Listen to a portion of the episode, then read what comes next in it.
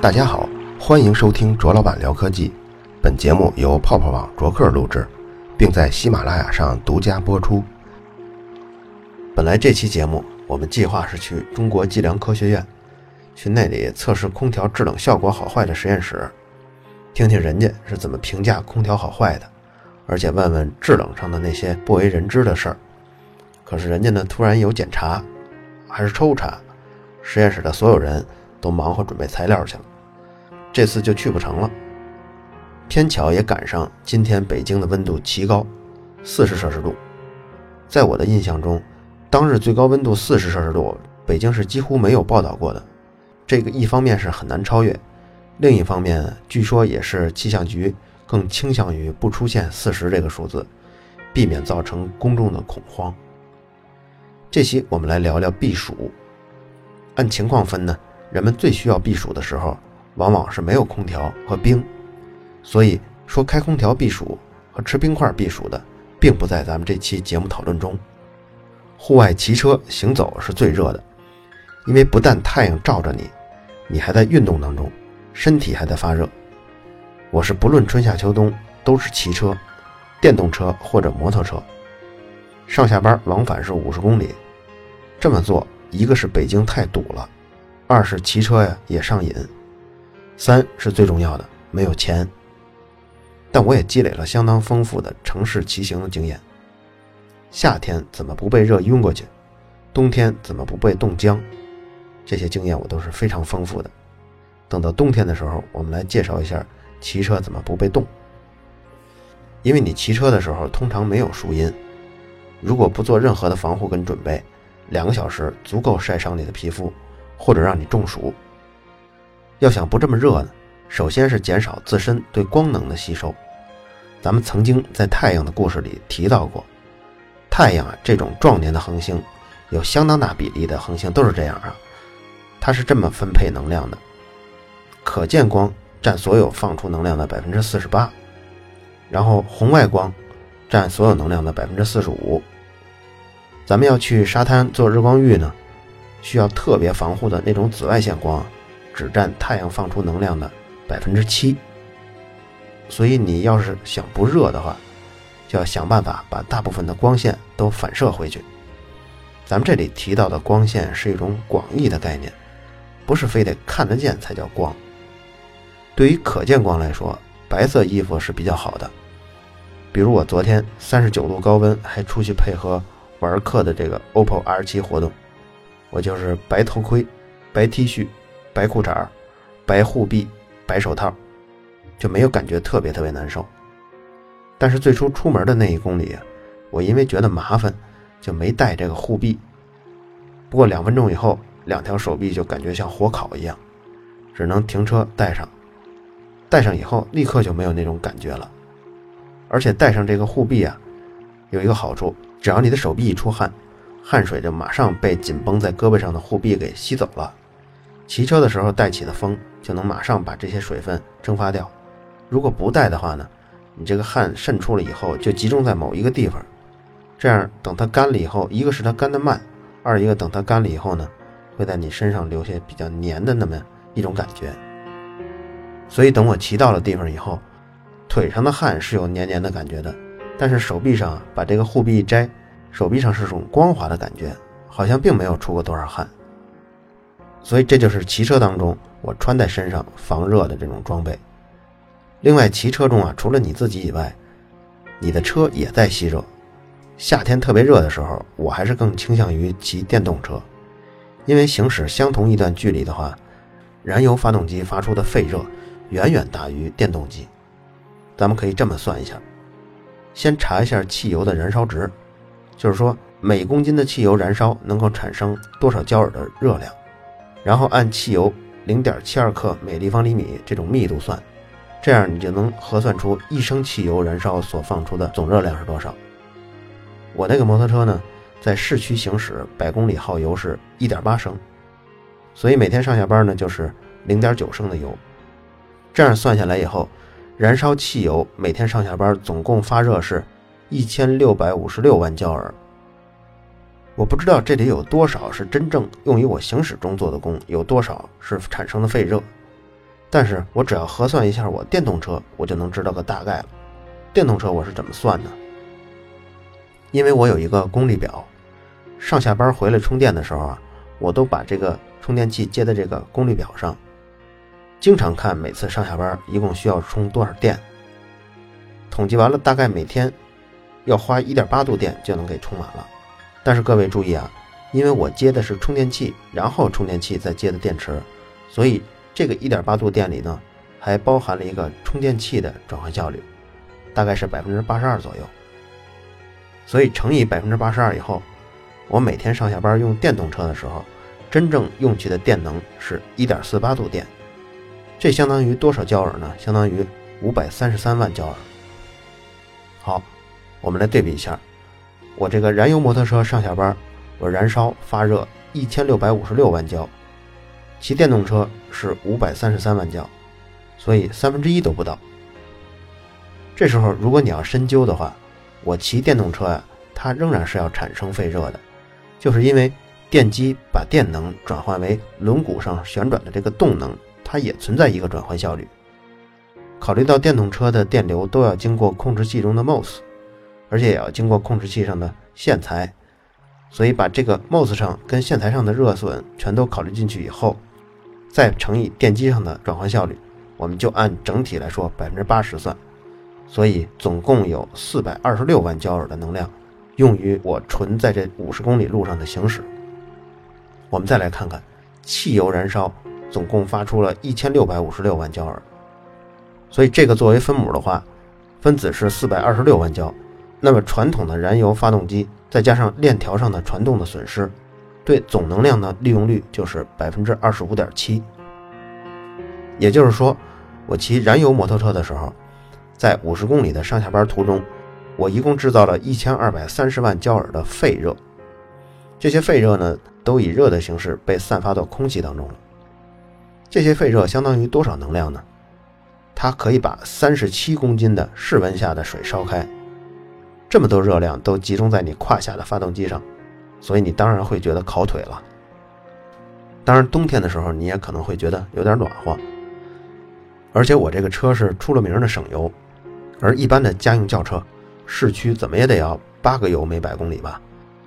所以大家如果开车上下班的时候，除了行驶所必须的这些能量以外，还额外耗费了相当大的一部分能量，相当于把十桶桶装水烧开那么多的废热。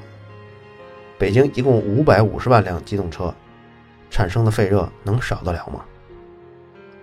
说了这么多，听着好像跑题了，但实则这就是一种务实的态度。所以天热呢，就别骑油车，电动车最好。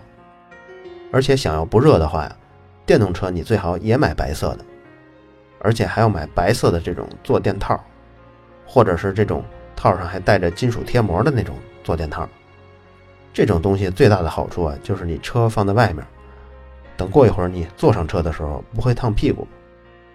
尤其是那种有网状结构支撑的那种白色座套，它这种网状支撑结构，人们坐上去以后啊，屁股和车的真正的坐垫之间总留有大概零点五厘米到一厘米之间的空隙，你是永远不会被烫到的。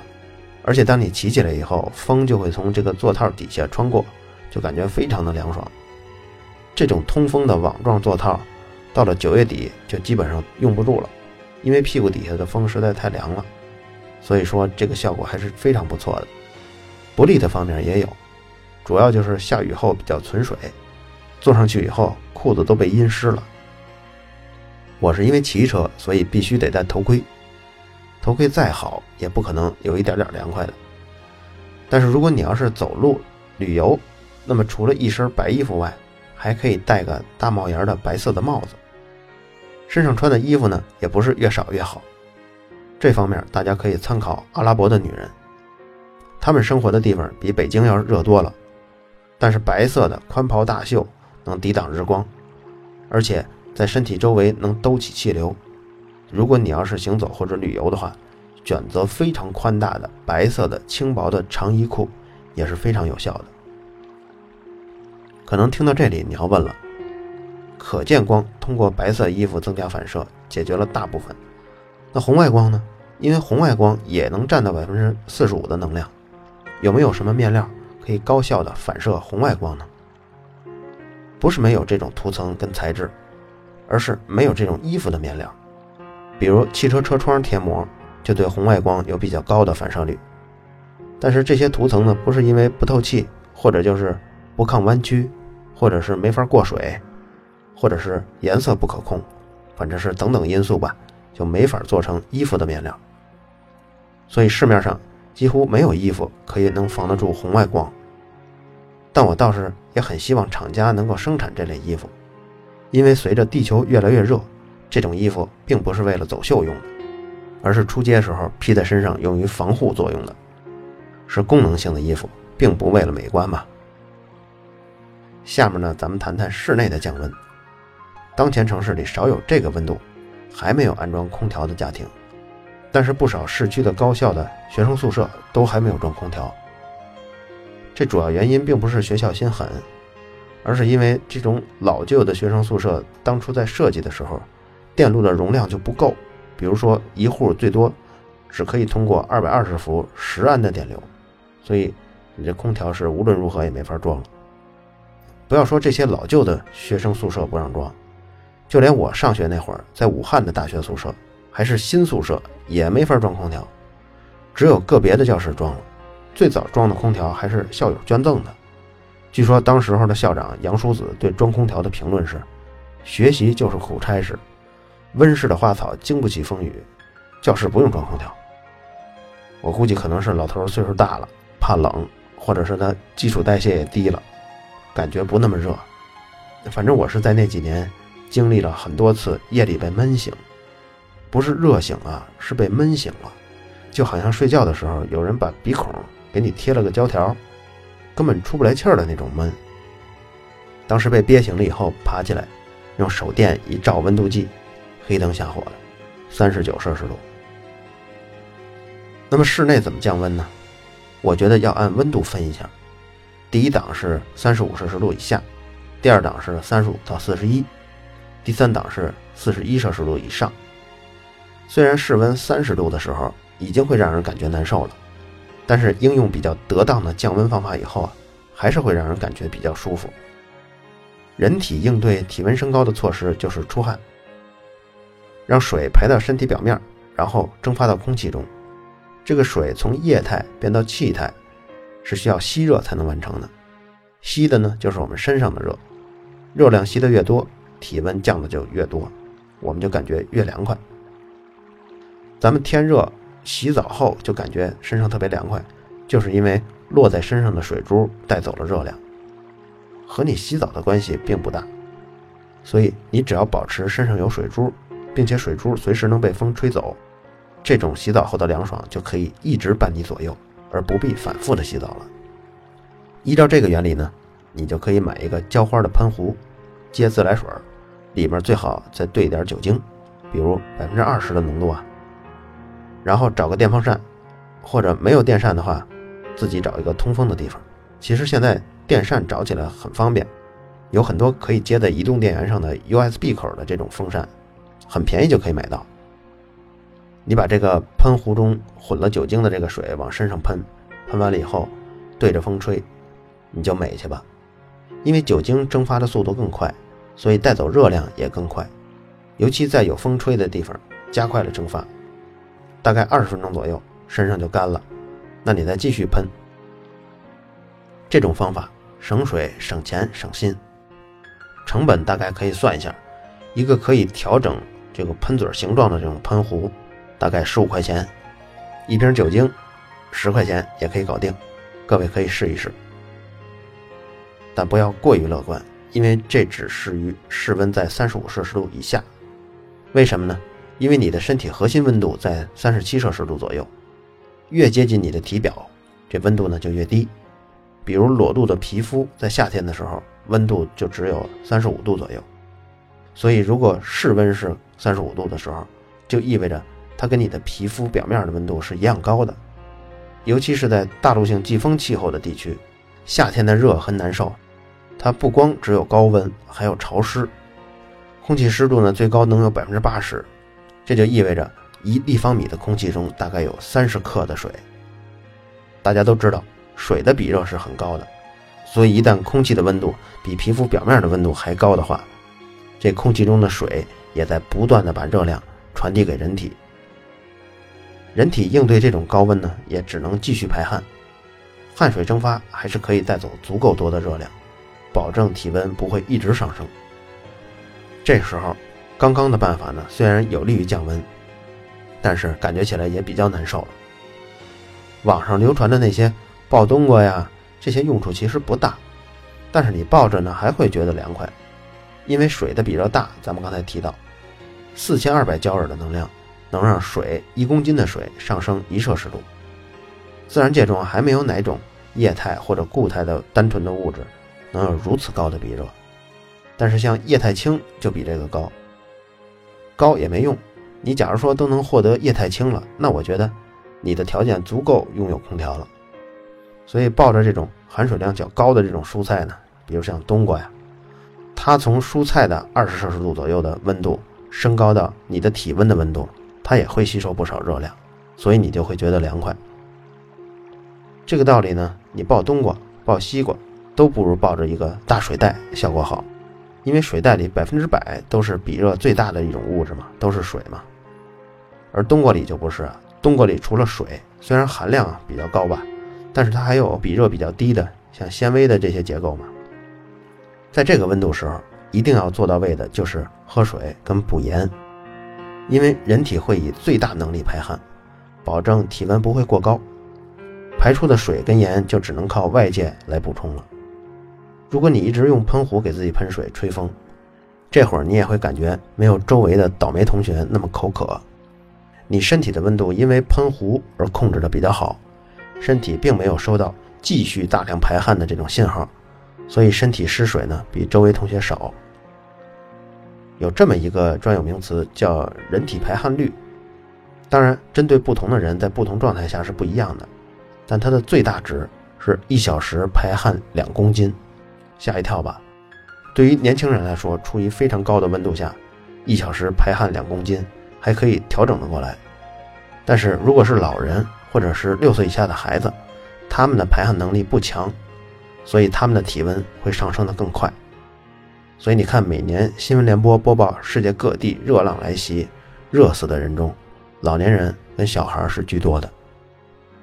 最后一种情况，就是温度超过四十一摄氏度了，这时候不论利用任何技巧都没用了。人体在这种环境中，几分钟后就开始大量的出汗，因为身体中水分是有限的，所以汗到最后会出光的。随着汗水排出的还有盐分。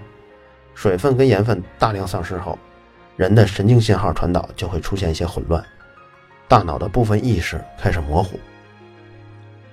汗水没了以后，身体就会变干燥，身体的温度会持续上升，因为大量的失水，所以血液的浓度也会大量的增加，心脏负荷也会增加。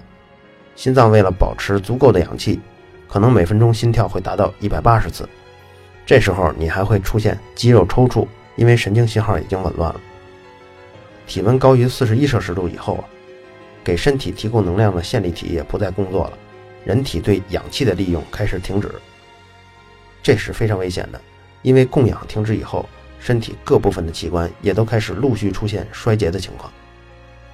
如果你听说过中暑这个词儿，那么我刚才形容的这种就是最最最严重的中暑，这种情况叫热射病。死亡率一般是在百分之二十到百分之七十。什么时候会发生这种情况呢？除了一个人去沙漠寻找自我放逐的这种小清新啊，城市中也是有机会发生的。那就是在烈日中关在车中的乘客，尤其是一些儿童，比如说父母要去超市买东西，路上呢孩子在后座中睡着了，父母不舍得把孩子叫醒，就把孩子留在车里了。走的时候把车门锁上，发动机熄火。如果在当前这个温度，没有贴膜的车，那车内的温度会在三十分钟之内超过五十摄氏度，一个小时之内车内的温度就会超过六十摄氏度。就算不是烈日照射的情况下，车内超过四十五摄氏度也是轻轻松松的。这样呢就营造出了一个杀人的温度。我在做这期节目的时候也搜索过视频，有个偷车贼，因为他动作不当，正当午时把车门给撬开了，但是之后又把自己反锁在车里了。四十分钟后实在撑不住了，报警求救。等警察把车门打开的时候，这个偷车贼已经不行了。说到车内的高温，有个技巧倒是可以和大家分享。夏天开开车门的时候，车里都是非常烫的，比如说五六十度。这时候你可以把一侧的车窗打开，这一侧的车门不要打开啊，光摇下车窗。另一侧的车门整个打开，就是开合开合这么呼上几次，大概只需要十次。保准你的车内温度从五十多、六十多一直降到室温三十五摄氏度左右。这种做法比坐进去以后再打开空调降温的速度要快得多。记得我整个小学的时候，夏天看天气预报，北京很少很少报到三十二摄氏度。哪天如果说报到三十二了，就会感觉哇，明天肯定是非常炎热了。这种感觉就好像今天天气预报说明天三十八一样。但是现在的夏天，三十八也已经是一个常见的数字了。全世界范围内的变暖已经是科学界的共识，幅度大约是过去一百四十年间全球平均升高了零点八摄氏度。你听上去好像觉得没什么呀，但这个温升主要的贡献者就是现代化的城市跟城市里的人。全球平均升高零点八，就是你我所感受到的从小时候的三十二。升到现在的三十八。此外，以美国为例，从一八四六年开始有温度记录以来，一百七十年间最热的十年，全部发生在最近的十四年中。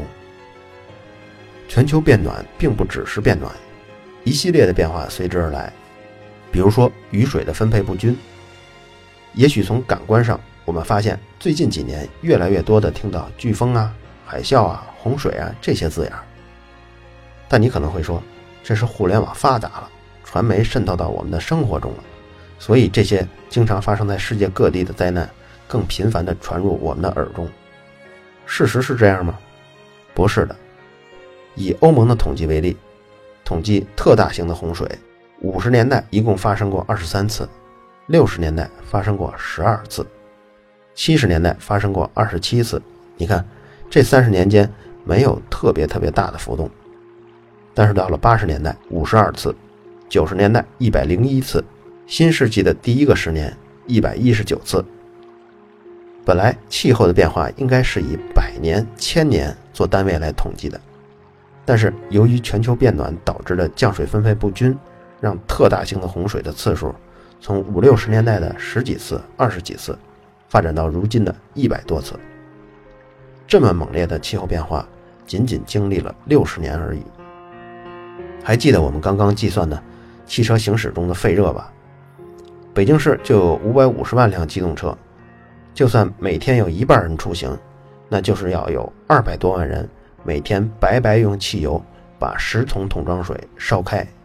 这还只是用地球的化石燃料满足我们出行的需求，像工业啊、农业啊、生活中的其他部分呢，还不算入内。有人曾经做过这样的比喻，把整个人类。可以比喻成一个从1840年开始就不断喷发的火山，而且喷发的越来越剧烈。这个比喻很恰当，因为我们不断的把原来沉积在地壳中的碳释放到空气中，这和其他正在喷发的火山的动作是一样的。好了，以上就是本期卓老板聊科技，在同名的微博和微信公众号历史消息中，还有其他更精彩的内容，期待您的关注。